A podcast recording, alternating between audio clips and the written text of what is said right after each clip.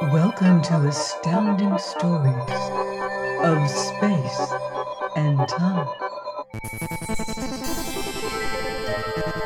I'm Mardell, and this week's story is John Harper's Insight by Dick Purcell. They thought he was insane, and with good reason.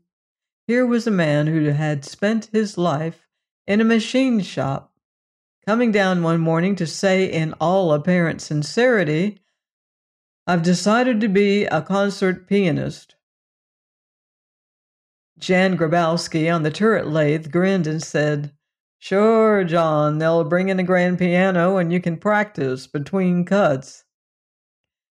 They laughed when I sat down to the piano, someone bellowed, and there was general laughter, and the thing was forgotten. But later, when he told the boss he was quitting, they looked at each other in amazement. He'd evidently gone mad, and that was no laughing matter, because they liked John. Sam Payne, harassed plant manager, still found time to be human. When he discovered John was serious, he sat down and gave him half an hour, figuring he could find the quirk and straighten the man out.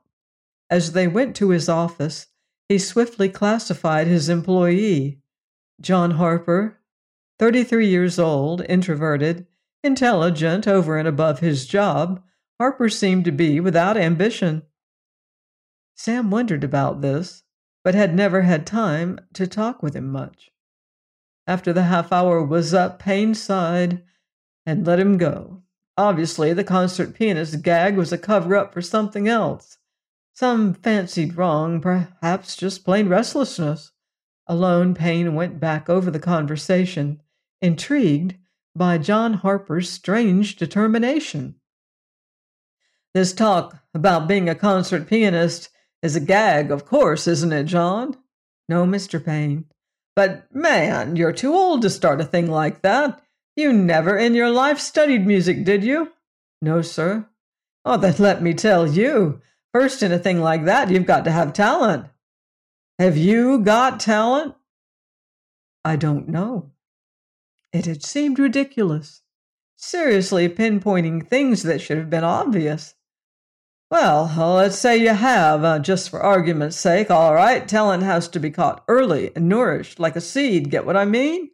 A man can't start at your age and get any place in a game the experts started in at eight or nine as children.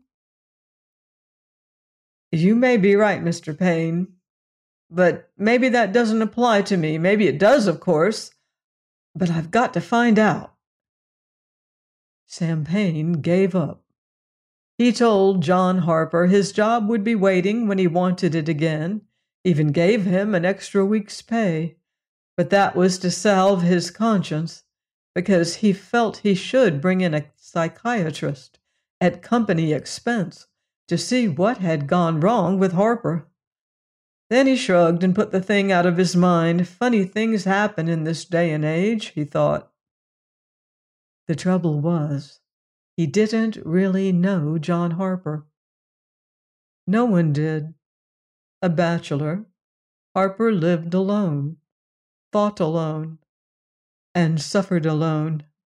He hated the futility of his life the work he was doing, the passing of unfulfilled days and nights, he felt a strong pull of destiny he could neither explain nor deny, an unreasoning certainty that he, John Harper, was meant for better things, or perhaps a single better thing.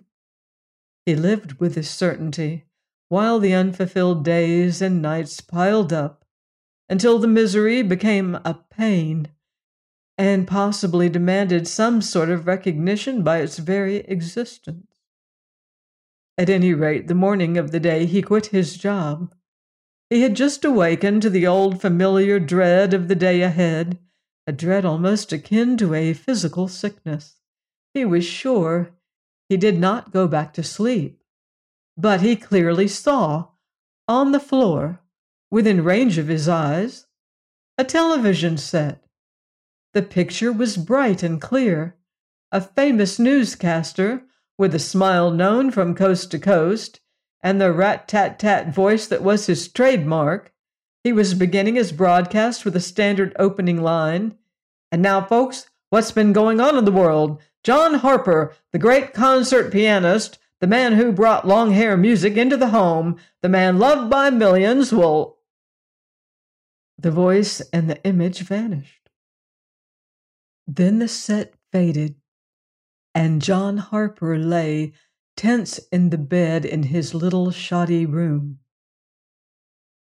But a different John Harper now. In an instant, he became a dedicated man, knowing he had been building up to this moment for years. This was the incident Sam Payne did not know of, nor did anyone except John Harper himself. He had a little money saved up, a few hundred dollars, and he went straight to a music school. His difficulty was that he could not camouflage his ambition, or rather his intent, and after stating exactly what he proposed to do, he was turned down by five reputable maestros in a row. So he gave up seeking instruction and rented a piano. He was fortunately situated in that his room lay at the back of the resident hotel where he lived, and the walls were as thick as the building was old and shoddy looking. He bought some instruction books at a second hand store and went to work. He practiced, plowing doggedly through the intricacies of the notes and scales until his money ran out. Then he got a job washing dishes and practiced all night until he was able to present himself again at a music school where the maestro was fortunately both honest and possessed of a conscience. His honesty said, Send this man away, but John Harper had just enough pathetic skill and foggy talent that the instructor's conscience dictated the final policy. I will teach you, he said, adding to himself, It will be an act of charity, nothing more. He would have been astounded, however, had he known that four short months before John Harper had not known even the scale. John told no one this.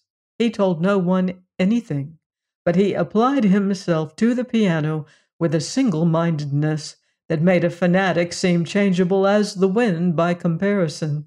And soon, Professor Heinrich, he of the conscience, was confronted with something he could not understand. Genius was blooming and functioning before his eyes. The rest is history. It is told in hushed tones how this sad faced, middle aged man, with no background, he was called the man from nowhere by certain romantically inclined critics, gave his first recital in New York City. It was given exactly seven years from the day he told Sam Payne, I'm quitting to become a concert pianist.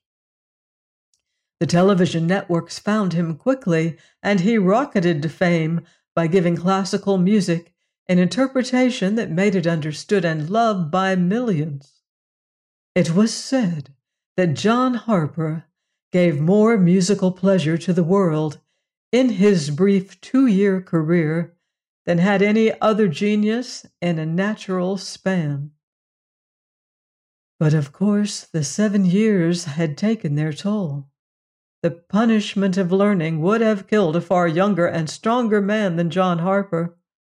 So, after a tragically brief time at the top of his ladder, John Harper was the subject of a newscast by a famous newscaster with a smile famous from coast to coast and a rat tat tat voice that was his trademark, but not smiling as he finished his first item be buried tomorrow in New York City.